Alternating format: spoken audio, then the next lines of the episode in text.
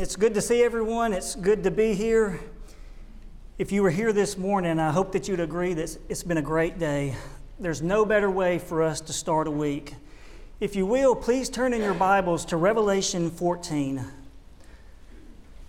While you're turning, I'll let the visitors know that I am not the preacher, I'm not even close. Um, I think about what Roger said when he was up here several months ago, and that's, man, how daunting it is to stand before you and to be considered teacher. I don't consider myself to be teacher, not even close, not, not in a setting like this. But what I do want to be considered as is a man willing to contribute to the work of the church here. I hope I can be considered as a man willing to step out of his comfort zone to speak the truths of the Bible. And I hope that God will consider what we've done today and what we're doing this evening as pleasing to Him. Tonight, we continue what the elders have entitled the lectureship. This is 10 lessons by 10 different men in the church, all revolving around a common general theme follow the Lamb Follow Jesus wherever he goes. It's taken directly out of Revelation 14:4. I'll read Revelation 14:4. These are the ones who have not been defiled with women, for they have kept themselves chaste. These are the ones who follow the Lamb wherever he goes. These have been purchased from among men as firstfruits to God and to the Lamb, and no lie was found in their mouth. They are blameless. This section of verses refers to a group of people called these. I think it's helpful to ask who is John talking about? The ones that have been purchased from the earth, the ones that have not been defiled, the ones that are found blameless. So, what's John talking about? Who fall into the category of these? It's those of us whom Christ will welcome into heaven the ones that get to spend eternity with God. How do we ensure that we get to spend eternity with God, that we'll be welcomed into heaven? Well, we follow the Lamb wherever He goes. We imitate Jesus. We take up our cross. We submit to His will, His teaching, His example, and the teaching of His apostles. I've enjoyed the study. I think there's so much that we can glean from the life of Jesus, from His teaching, and from His example. Tonight, we consider how beneficial it is to follow Jesus into the wilderness. Our plan for tonight is to make a few general observations about temptation, and then we'll go through Matthew, Matthew 4 1 through 11, verse by verse. It'll be our main passage, and we'll draw out applications. Some goals that I have, or hopefully that I'll pique your interest into studying this time in Jesus' life. There's no way that I can do it justice. And I hope that we'll get a better understanding of the devil how he tempts us, and how we can resist temptation. And I pray that God will be glorified. General, observa- general observation number one is being tempted is not a sin, and it's not God tempting us. We're going to be tempted. It's not a matter of if, it's a matter of when. James 1:13 says, "Let no one say when he is tempted." Temptation is not something that we can outgrow. We can't be too young for it. We can't be such a great Christian that we're not affected by temptation. When I think of men in the Bible that were able to overcome temptation, automatically think of Joseph and, and of Daniel, two men that really there's nothing negative said about them in the Bible. Joseph was tempted. We know the story of Joseph being tempted by Potiphar's wife. He didn't compromise, he overcame. Potiphar's wife, she tempted him to sleep with her. She spoke to him day after day. And we realize that temptation is not just a one and done, that it can be persistent. Daniel was tempted to eat the king's food. I've read that he was probably in the ages, age range of between about 12 and 15 when he was tempted to do this. He was steadfast. He did not compromise, and we realize that being tempted is not just an old person thing. Later in Daniel's life, we read about him not being tempted not to, um, to pray to God. I've read that he was probably in his 70s, maybe, maybe older. He stood firm, and we realized that being tempted is not just a young person thing. So, what's a possible way of defining temptation? If you look it up on your phone, one of the first things that pops up is the desire to do something, especially something wrong or unwise. After my little bit of study, I've added it's a choice between doing what is right and wrong, with right and wrong being defined by God. It's a test in which we have the opportunity to pass or fail, with God being the one grading the test. If Joseph was tempted, if Daniel was tempted, we'll study Jesus being tempted. There's no doubt that we're going to be tempted as well. But being tempted is not a sin, and God is not the one tempting us. In James 1:13, we read that it says, "Let no one say when he is tempted, I am being tempted by God, for God cannot be tempted by evil, and he himself does not t- tempt anyone." I think it's encouraging that Satan has to ask God for permission to sift Simon Peter. He wants to break him down, he wants to tear him apart. But in Luke 22 31, we find that Jesus says, Simon, Simon, behold, Satan has asked to sift all of you like wheat. He has to ask permission. God allows Satan to be tempted by Job. We know the story. And God could have told Job, Satan, no. But we read he says in Job uh, 1 uh, in verse 12, God says, Behold, all that he has is in your power, only do not put forth your hand on him. I think it's encouraging that God sets boundaries on what Satan can and he cannot do. Sometimes we trick ourselves into thinking that we're the only ones facing a certain issue. But we read in 1 Corinthians 10:13 that temptation is common to all. No temptation has overcome you, but such is common to man. And we're giving a way out. Resisting tempt- temptation is not the easiest route, but we are given a way out.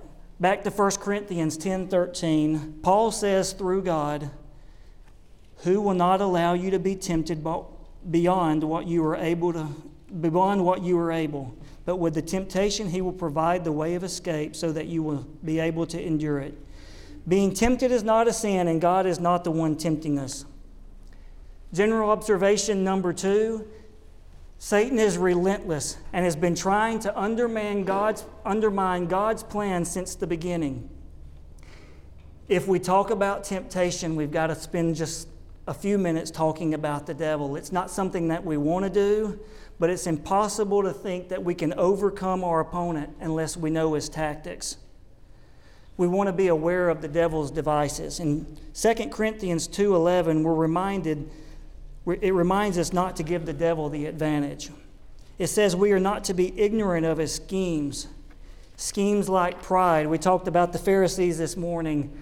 Pride was part of their downfall. Schemes like envy or anger or temper Schemes like disappointment, discouragement, doubt, and division. But we find in 1 John 2, 6, 2 16 that all of these schemes, all of these tactics, they fall under three categories. I'll read 1 John 2 15.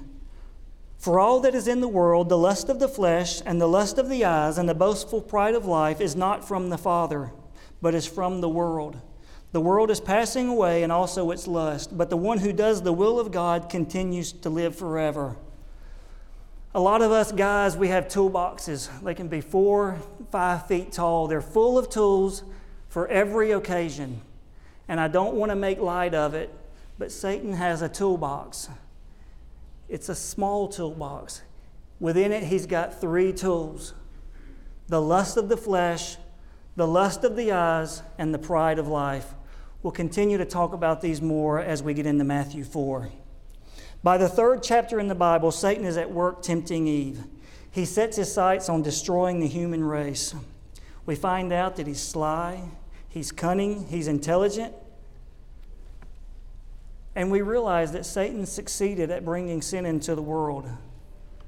But we also know as Christians that he did not, he has not, and he will not succeed at derailing God's plan.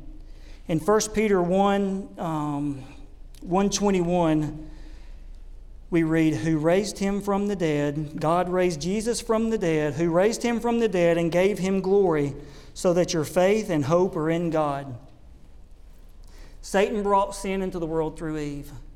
Time and time again, Satan tried to end the line of Christ. It must have been a great day for Satan when Cain killed Abel. But after, after Abel was killed came Seth, and out of the lineage of Seth, Jesus was born.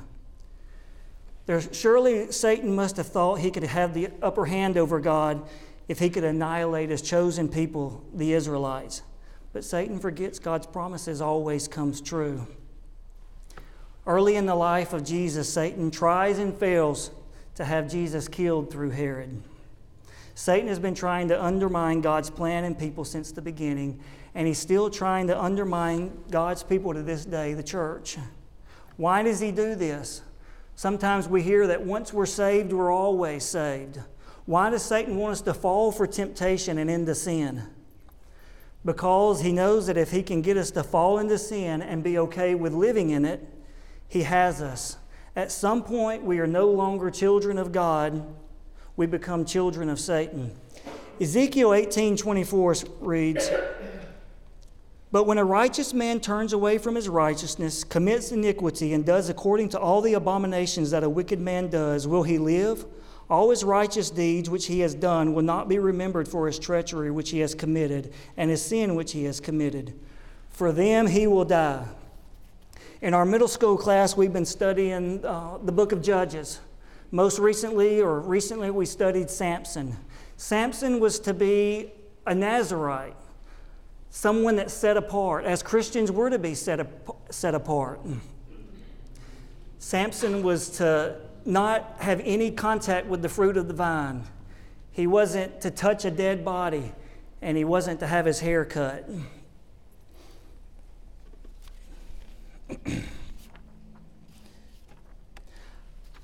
I can't tell you the precise time when God determines to no longer be with a Christian. But I can tell you that a time may come where we're baptized, we're joined to God, and a time may come where we're no longer joined to God. There's Samson probably had some contact with the fruit of the vine as he's walking through the vineyard when he kills the, kills the lion. Probably had contact with the fruit of the vine when he's at the pagan wedding feast. There's no doubt that he touched dead bodies when he killed the 30 Philistines and stripped them of their clothes, and God remained with him. But a time came when, he cut, when his hair was cut that he arose from his sleep and he realized that God was no longer with him. Judges 16 20, then she called, Samson, the Philistines are upon you. He awoke from his sleep and thought, I'll go out as before and shake myself free. But he did not know that the Lord had left him. Satan's been trying to undermine God's plan since the beginning, and now his focus is on us. General observation number three is the temptation of Jesus in the wilderness is possibly the most important event in history other than the cross. We won't spend much time on this, but Satan knew that just one single sin would have made Jesus deserving of eternal death. And Satan knew that without a Savior, there could be no salvation. Satan failed at undermining God's plan he failed at tempting Jesus. Jesus overcame, and now we have an opportunity to be on the winning side. By Jesus not sinning, we have a qualified Savior, a Savior that was able to offer His life as payment for our sins. In the time that we have left, I'd like to go to Matthew. We'll begin in, we'll, we'll go back to Matthew 3. It'll set up what we're studying. We'll go verse by verse uh, until we get to Matthew, 11, uh, Matthew 4 11. We'll make a few applications along the way. Matthew 3 13. Then Jesus arrived from Galilee at the Jordan, coming to John to be baptized by him. But John tried to prevent him, saying, I have need to be baptized by you, And do you come to me? But Jesus answered, answering him, said, Permit it at this time, for in this for in this way it is fitting for us to fulfill all righteousness. Then he, then he permitted him. After being baptized, Jesus came up immediately from the water, and behold, the heavens were opened, and he saw the Spirit of God descending as a dove and lighting on him. And behold, a voice out of the heavens said, This is my beloved Son, in whom I am well pleased. Then Jesus was led up by the Spirit into the wilderness to be tempted by the devil. do we think that it's coincidental that right after this amazing thing happened in Jesus' life, that, um, that the devil attacks him? We learn it in middle school. Uh, Isaac Newton gets the credit for it. Every action brings about an opposite and equal reaction. It's like this we're about to go into a hot Alabama summer. If during the summer you go outside during the night, it's dark, you're okay. But the minute that you turn on the lights or the flashlight, it's like every bug in the South wants to suck your blood. Well, as Christians, we're told to be the light of the world. But we find out that if we turn that light on at work or in, in the break room or in the classroom, sometimes the bugs come out. You know, we may be challenged, we may face resistance, or we may be ridiculed. And, and I don't say this to scare us. We just want to be aware. We, want to, we don't want to be naive. We want to have a good understanding of, this, of Satan's tactics. We just read Matthew 3, the end of Matthew 3, where Jesus was baptized. The gates of heaven are open. The Spirit of God was descending on Jesus. The voice of God says, This is, whom, this is my Son, whom I love. With him I am well pleased. And then it's as if the gates of hell are open and Jesus is being attacked by the devil. The children of Israel are rescued from the bondage of the Egyptians. And then a few verses later, they're being attacked by the Midianites. In Matthew 17, we read about the Mount of Transfer, Transfiguration. Peter, James, and John, they see the face of Jesus shining like the sun, his clothes shining like light. God speaking loudly, This is my son. That's 1 through 13 of Matthew 17. In verse 14, we read about the disciples encountering a demon possessed boy that they're not able to deal with. The longer you live, the more you realize, the more time you spend with God, the more time you're going to have to deal with the devil. And if we're not dealing with the devil, there may be something wrong an, an illustration. Imagine that you're in a, in a war similar to that of the, the world wars. The good guy is the new Christian, the opponent is Satan. The new Christian fires the first shot. It's obedience to the gospel. He's hopeful, he's happy, he's full of joy, he's confident. And then what do we sometimes do? Well, well we re, re, we relax. We say, I've done what God's told me to do. And we forget that we're still on the battlefield and we underestimate the enemy. Satan will hurl a barrage of counterattacks at us. And if we're not prepared, if we don't have a good understanding that Satan is real, if we don't know his schemes, we're taken by surprise and we retreat to our trenches. If we're not careful, we become discouraged and Satan wins the battle. Satan is at work and he's going to use every opportunity he can to bring us down. Back to Matthew, Matthew 4 1. Then Jesus was led up by the Spirit into the wilderness to be tempted by the devil. Matthew says that Jesus was led by the Spirit. The text doesn't say he was driven by the Spirit.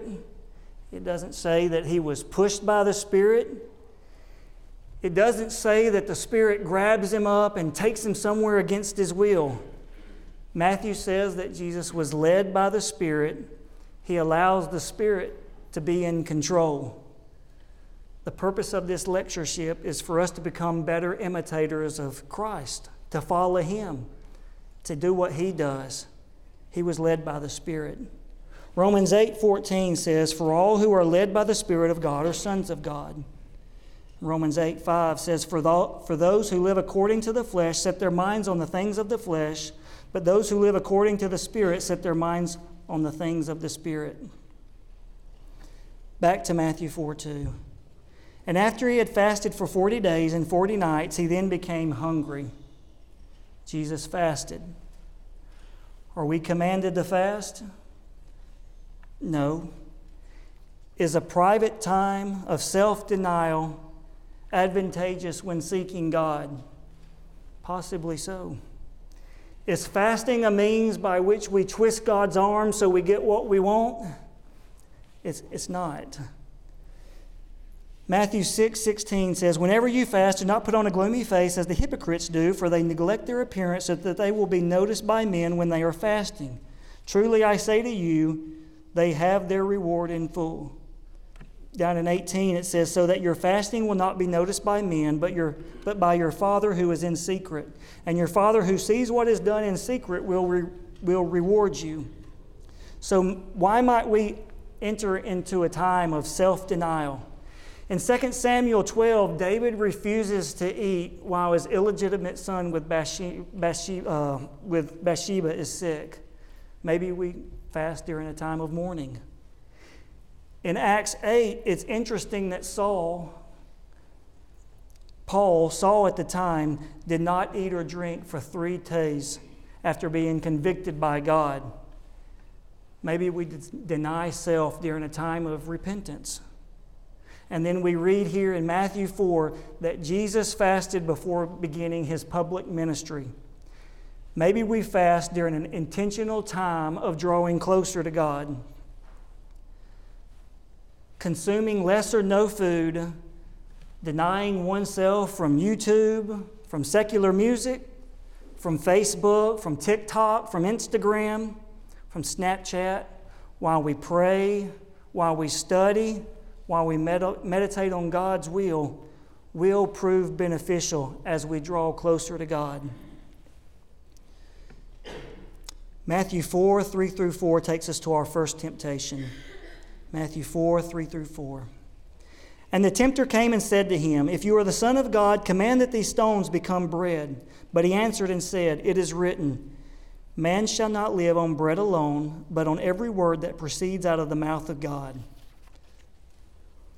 What are some of Satan's tactics? Well, there's no doubt that he tempts Jesus and us when we're weak, when we're most vulnerable. Jesus is on the brink of starvation. He whispers in our ear, God's not going to take care of you. God won't provide for you. Take care of yourself. Turn these stones to bread. Satan says to Jesus, Take matters into your own hands fulfill this human desire in an ungodly way.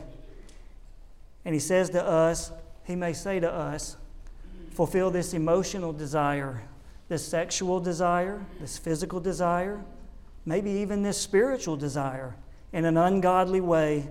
He uses the first tool in his toolbox, the lust of the flesh.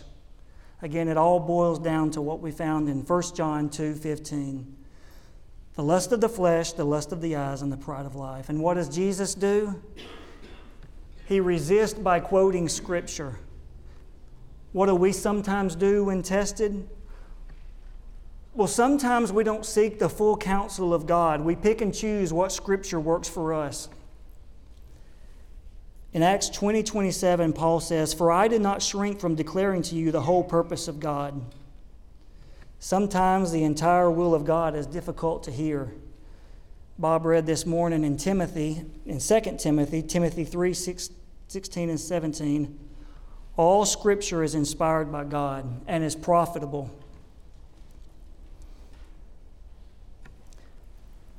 We spoke about being the light of the world earlier, going into the classroom or the break room, if we were to go into the classroom and the break room and suggest that there's something man must do, man must do to be saved, most people are going to look at us like we're crazy. You could take them to Luke 13 5, where the scriptures clearly say we must repent. Maybe we take them to Matthew 10 33, where the scriptures say we must confess the name of Jesus, or to Mark 16 16, where the scriptures say we must be baptized. But most, most people want to stop at John 3 16, believing in God. Sometimes we're hasty in our reactions.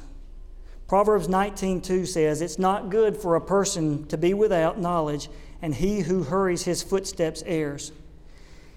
Esau must have been in a hurry when he sold his birthright to Jacob. But if we slow down and we just simply categorize the temptation, is this the lust of the flesh? Is this the lust of the eyes or the pride of life? At least we haven't reacted impulsively. Sometimes we take matters into our own hands, questioning God's provision. We question if God will take care of us, if He will fulfill His promises. Abraham and Sarah questioned God's promises. But in Philippians 4:19 it says, "And my God will supply all your needs according to his riches in glory in Christ Jesus." Sometimes we exploit our God given desires in ungodly ways. We lack self control. In 1 Corinthians 9 27, Paul says, I discipline my body and I bring it into subjection, lest when I have preached to others, I myself should become disqualified. And then in Philippians 4 8, we read, Finally, brethren, whatever things are true, whatever things are noble, whatever things are just, whatever things are pure, Whatever things are lovely, whatever things are of good report, if there is any virtue, and if there is anything praiseworthy, meditate on these things. How does Jesus respond to the, Satan's temptations? Well, he responds with Scripture, Scripture that he has memorized, Scriptures used in the correct context, and Scriptures in which he had a complete understanding.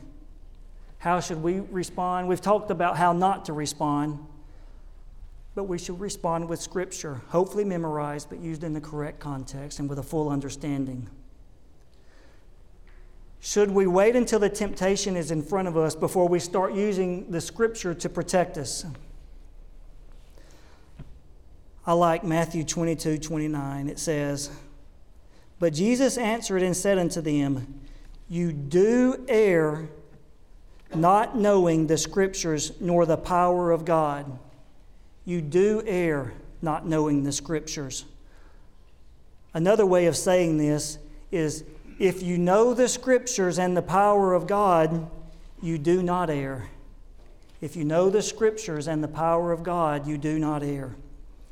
We must submit to, believe in, and trust in the Scriptures before the temptation is ever in front of us. I've been challenged throughout this study, and I hope that you'll be challenged also. Immerse yourself and be changed by the scriptures now. Don't wait until a time of hes- testing in hopes that the, that the Bible app on your phone will bail you out. And you might ask, well, how do I do that?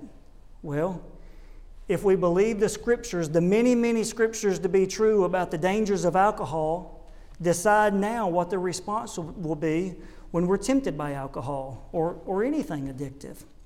If we believe the scripture to be true about submitting to authority, decide now what the response will be when faced with the temptation to do as you please.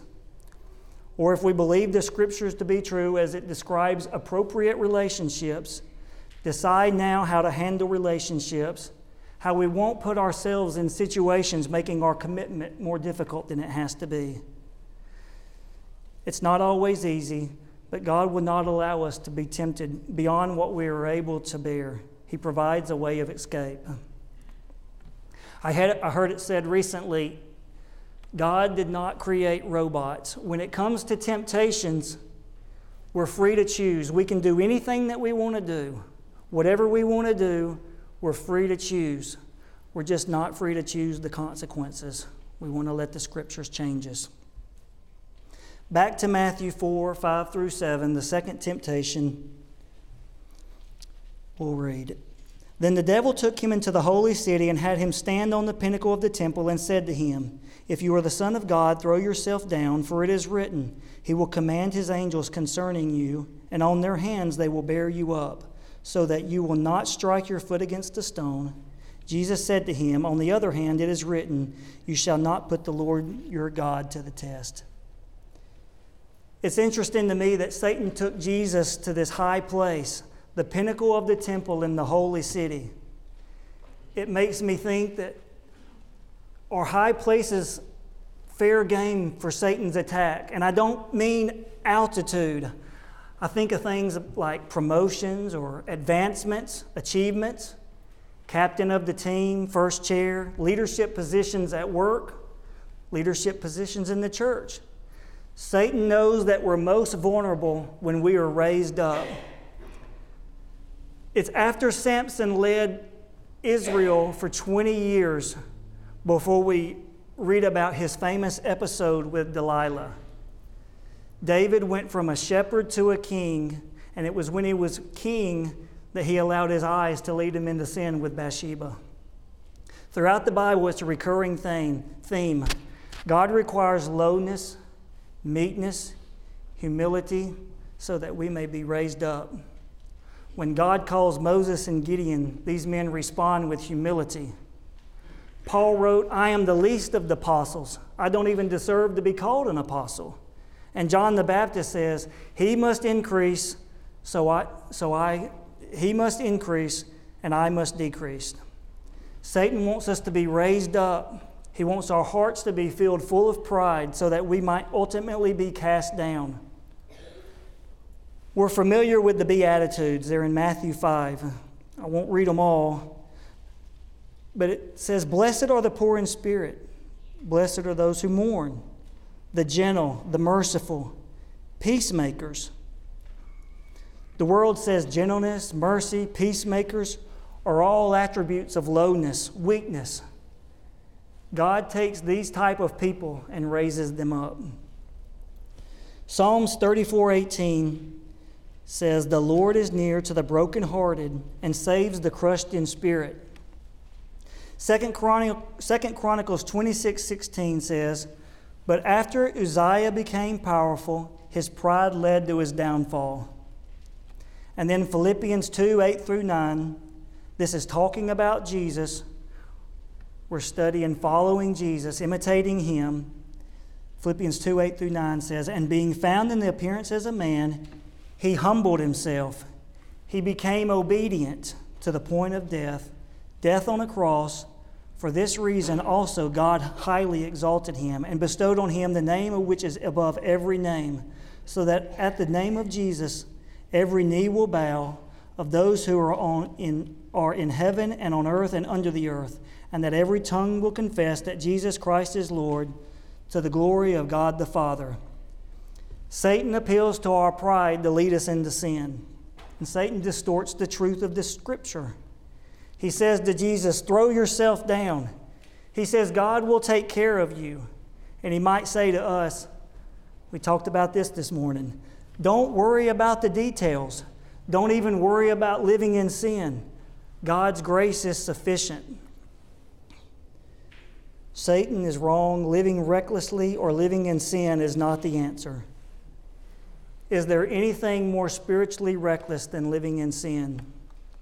Romans 6, 1 through 4 says, What shall we say then? Shall we go on sinning so that grace may increase?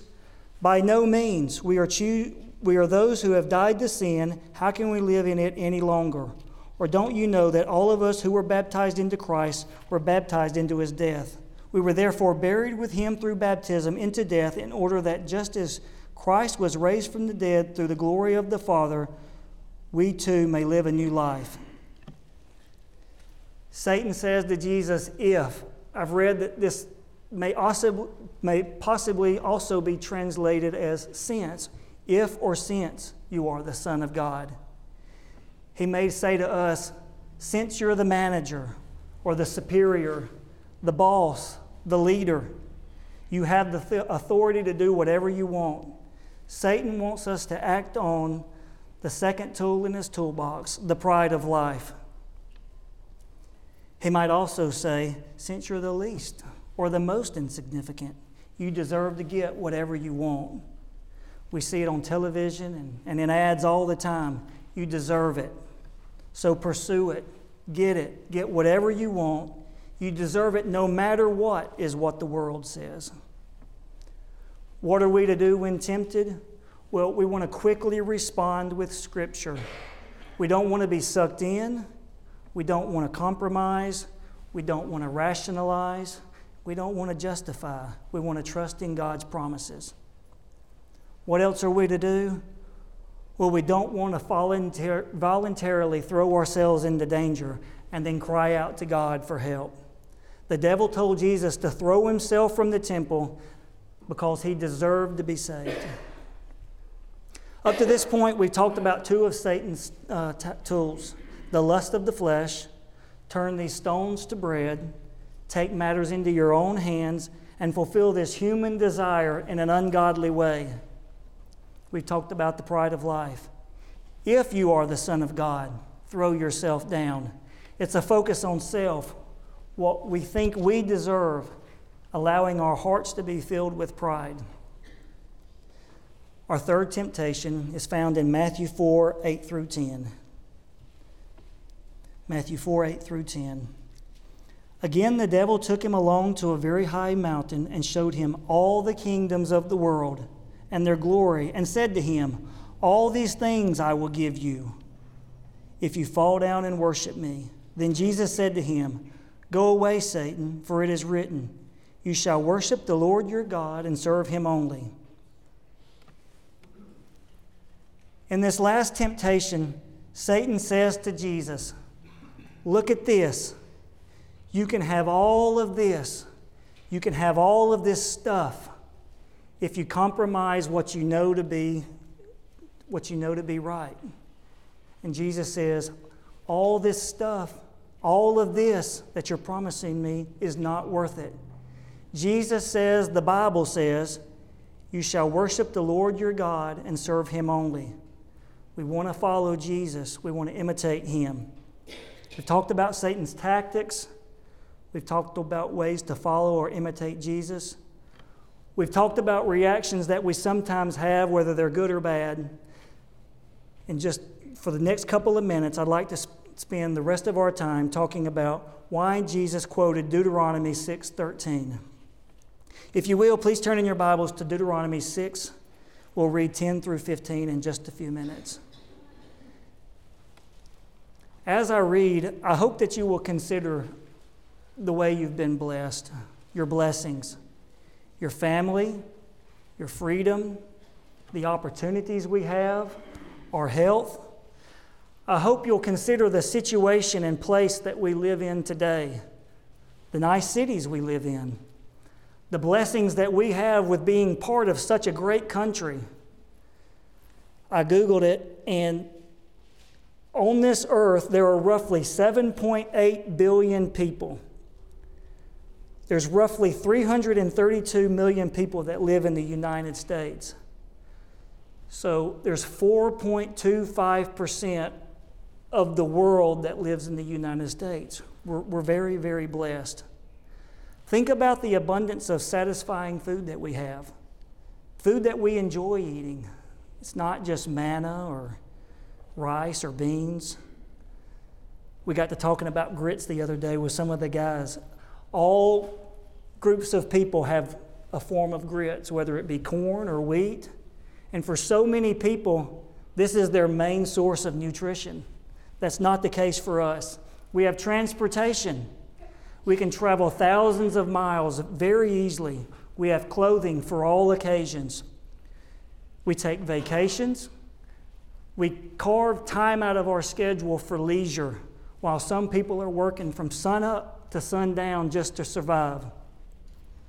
Sometimes we spend more on our pets than many people in the world will spend on their children. We're very, very blessed. Satan says, I'll give you all this stuff. You can have all of this if you act on the third tool in the toolbox, the lust of the eyes. And Jesus responded by quoting Deuteronomy 6:13. I want to read Deuteronomy 6:10 through 15. Then it shall come about when the Lord your God brings you into the land which he swore to your fathers, Abraham, Isaac, and Jacob, to give you great and splendid cities which you did not build, and houses full of all good things which you did not fill, and hewn cisterns which you did not dig, vineyards and olive trees which you did not plant, and you eat and are satisfied. Then watch yourself that you do not forget the Lord who brought you from the land of Egypt, out of the house of slavery. You shall fear only the Lord your God, and you shall worship him and swear by his name. You shall not follow other gods, any of the gods of the people who surround you, for the Lord your God is in the midst of you, is a jealous God. Otherwise, the anger of the Lord your God will be kindled against you, and he will wipe you off the face of the earth. God says to the Israelites, at some point you're going to be surrounded by, you're going to have access to all these nice things. You're going to live in a land of bounty. It's going to be great. But you, will you be able to handle it? Will you forget me, or you, will you remember that I am the one that's blessed you? I don't have the most vivid imagination but the, but the description in verses 10 through 15 reminds me, reminds, reminds me of us today. Are the Israelites that had the, all, the only ones that had the opportunity to live a life of bounty? I think that we all fall into the category of living the life of bounty. Today, the church is God's people. Many years ago, the Israelites were God people. And out of his love, God issues warnings for the Israelites at the time and for our example now. He knows that they or we can be distracted so easily. He knows that they or we we want what we want and when we want it. He knows that the devil would tempt them. He tempts us to compromise and they go from being a nation and a people of conquest to a nation and people of compromise. When I think of compromise, I don't think that I don't think of something that happens very quickly. I don't think of something that happens overnight. Like Samson, it's little compromises all along the way before we realize that we're separated with, from God. No doubt the Israelites said to God at times, What I want for myself is less important than what you want for me. The lessons in Matthew 4 and Deuteronomy 6, they're, just, they're not just for the Israelites. If anything ever takes the place of God in our lives, it's idolatry. If we say, My will is more important than God's will, our idol is ourself. If we say this earthly pleasure is more important, this hobby, making money, education, if laziness is more important, if notoriety or fame or praise, if anything in our lives ever takes the place of God, it's idolatry. If we allow stuff and things to control us, we tell God that His creation is more important than He, the Creator. Jesus knew, Jesus knew during his time of testing what was necessary for him to receive his reward. He knew that he couldn't sacrifice his Father's will for his own will. He knew there's no shortcuts, there's no other way except through God's will. God is a jealous God. He requires our full attention and commitment. He requires us to deny ourselves and to follow Him, to take up our cross daily. He, he requires us to be content, to emphasize self control. Jesus said in Matthew 26 39, He said this when considering going to the cross My Father, if it is possible, let this cup pass from me, yet not as I will, but as you will. Our response to God should be It's not what I want, it's not what I think I need, it's the will of my Father in heaven, and anything less is idolatry. Back to Matthew 4, Matthew 4:11. Then the devil took him and took him, the devil left him, and behold, angels came and began to serve him. Luke 4:13 says, "The devil left him until a more opportune time." The devil failed at tempting Jesus, but he plans to try again at a more opportune time. He failed at undermining God's plan. He failed at disqualifying Jesus to be the Savior we need. We want to learn from the account of Jesus being tempted in the wilderness. Temptation is going to come our way, and Satan is relentless. He's been working at destroying man for thousands of years. He uses the lust of the eyes, the pride of life, and the lust of the flesh to pull us away from God. And he knows that if we're not led by the Spirit and we're not willing to deny self, his job is easy. The devil is going to win with so many people, he doesn't have to win with us. We've, we've got to decide now that we will be changed by the scriptures, that we will seek the full counsel of God, that we will be slow to react, that we won't take matters into our own hands, that we'll trust in God, that we'll emphasize self control over our God given desires, that we'll follow the Lamb, that we'll imitate Jesus. If we do this, we tell God that He and His will are most important, that we love Him more than we love anything else and more than we love ourselves. I appreciate your patience. I've, I've enjoyed this study. I apologize for going longer than I should have. I told Alan when he asked me to do this, I said, There's no way that I can speak for this amount of time. But we don't want to finish without offering the invitation. So, as Jeff prepares to come back and lead us in a song of invitation, I hope that you'll consider a few questions in light of what we've studied tonight. Is God central to your life? Is He the most important thing in your life? Is it your desire that everything you do revolve around Him? Or do our actions tell God that He's just another spoke in the wheel of life? Do we occasionally step into sin? We realize our condition, we repent and step out? Well, let's decide to do better tomorrow than what we've done today. Or is it possible that, we, that you may have stepped into sin and over time you've become content with staying in it? If so, the devil has you right where he wants you. If there's anything that we can do, we ask that you come forward as we stand and sing.